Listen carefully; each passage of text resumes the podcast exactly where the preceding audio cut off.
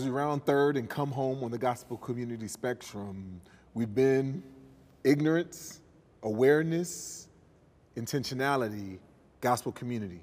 Unpack it for us. Well, gospel community is that state that um, the Bible would describe as really any people of God. Um, you know, most notably, where we're living out the one another passages. Mm-hmm. And I think in the specifics of this uh, discussion, we're talking about it's the result of, of intentionality matched with Christian discipleship is going to produce that gospel community. It's when um, I am rejoicing in what you rejoice in. I am grieving where you grieve.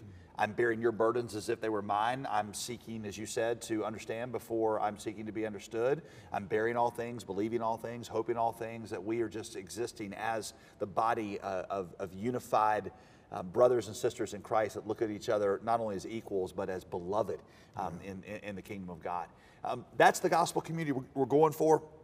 And um, that's the, the, the, direction that this whole thing will, will, go. Yeah, and you mentioned that earlier, the idea, it says in Galatians, bear one another's burdens and mm. thus fulfill the law of Christ. And I think that's important when we talk about the gospel community and this reconciling work that God is bringing us together, mm-hmm. you know, because that's where we talked about it's not a real problem, till it's That's right. our problem. Yep. Right. And so, but when your problem becomes my problems, we got to begin to address it. And mm. so, how do we wrestle with that tension? You know, I mean, if it's not a real problem until it's our problem, we're wrestling with the tension. Now you have a multi-ethnic church. I mean, we have multi-ethnic church, you know, and at our church we got people who all voted. We have some people who voted for Trump, mm-hmm. and we got people who think you're the devil because you voted for Trump. You know, and it's just right. like, and so we have these right. um, for for the president. We have these kind of dichotomy, right? Um, and but and so how do you begin to empathize right. with such a wide dichotomy?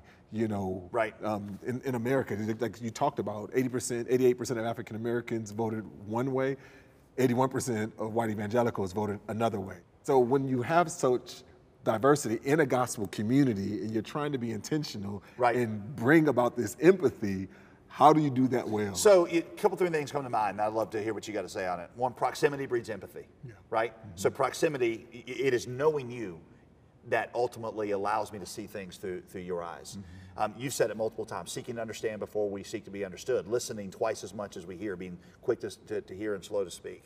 Hey, um, you know, I think is that. And then the third thing I would say on those particular issues like that is knowing where we're really called to draw the lines. Mm. Um, there is definitely room in the body of Christ to have different strategies that may address the situation. Yeah.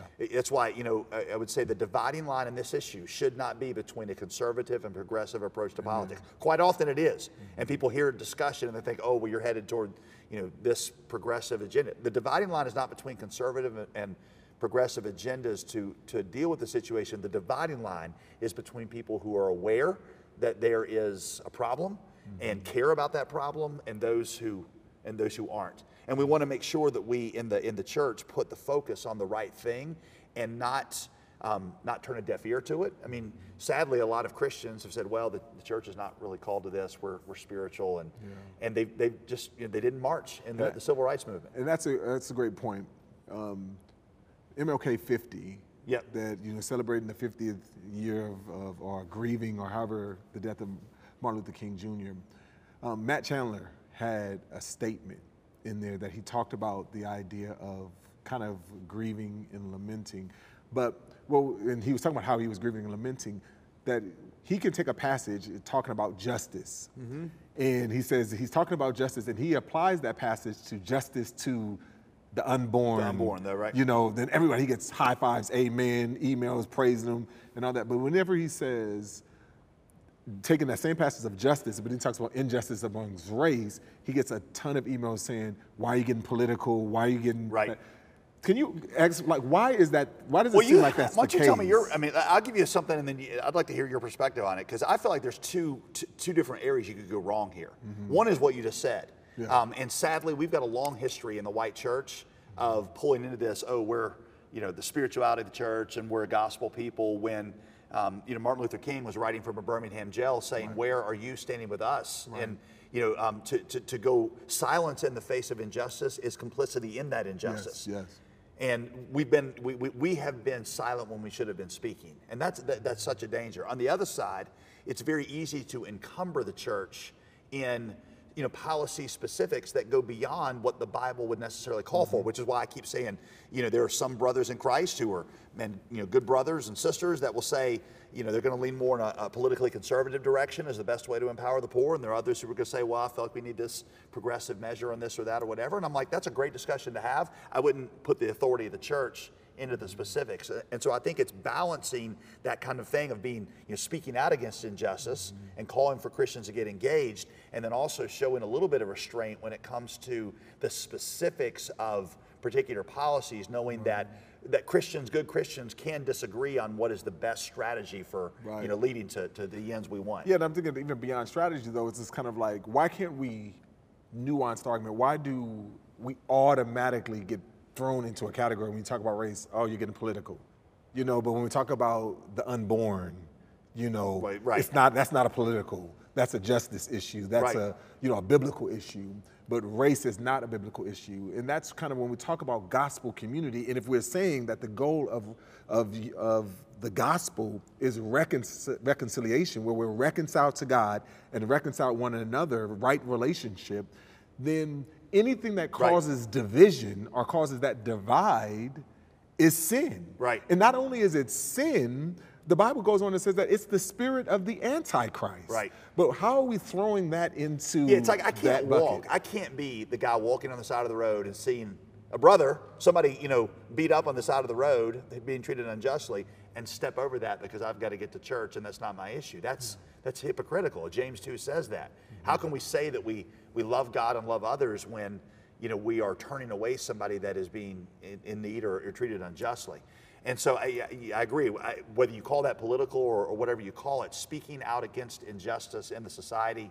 Um, if if you want to call that political, then we've got to be political because that's just part of being a faithful gospel people is speaking out against injustice against the unborn or injustice against Amen. brothers and sisters here in the community. And I think it's important. It's not an either or, right? But it's a both and. What would you say to people who are fatigued by this and who feel like, you know what, maybe maybe just be easier if you know, you kind of go off, Hispanics go off to their Hispanic church, and blacks and whites, and we'll give each other a high five at the conferences. Yeah. But, well, why stay in this conversation? Well, I mean, I think, let me just say this, and I think it's really important. I mean, we haven't really talked about this at all. I believe that if you live in a homogeneous context, it is perfectly okay for your church to be homogeneous. Right. I mean, we never said that. You know, it doesn't remove you from the issues. I still think that we, if right. we're going to make disciples in North America, we still got to address the issue of race. But you still may have a homogeneous church addressing those issues. Right. But I do think that the reason why we stay in the fight is again, I believe is that as you trace through the Bible, that when God tore down the dividing wall, that the thing, I don't think it was by accident, that he said, it was Jew and Gentile. That his workmanship is that we're able to do what the world is not able to do. Like Amen. our country is divided, and the church shouldn't be. Right. The church should be undivided. The church should be united in the body of Christ. And, and it's, this is what the thing that Jesus prayed for. Yep. He prayed that we would be one.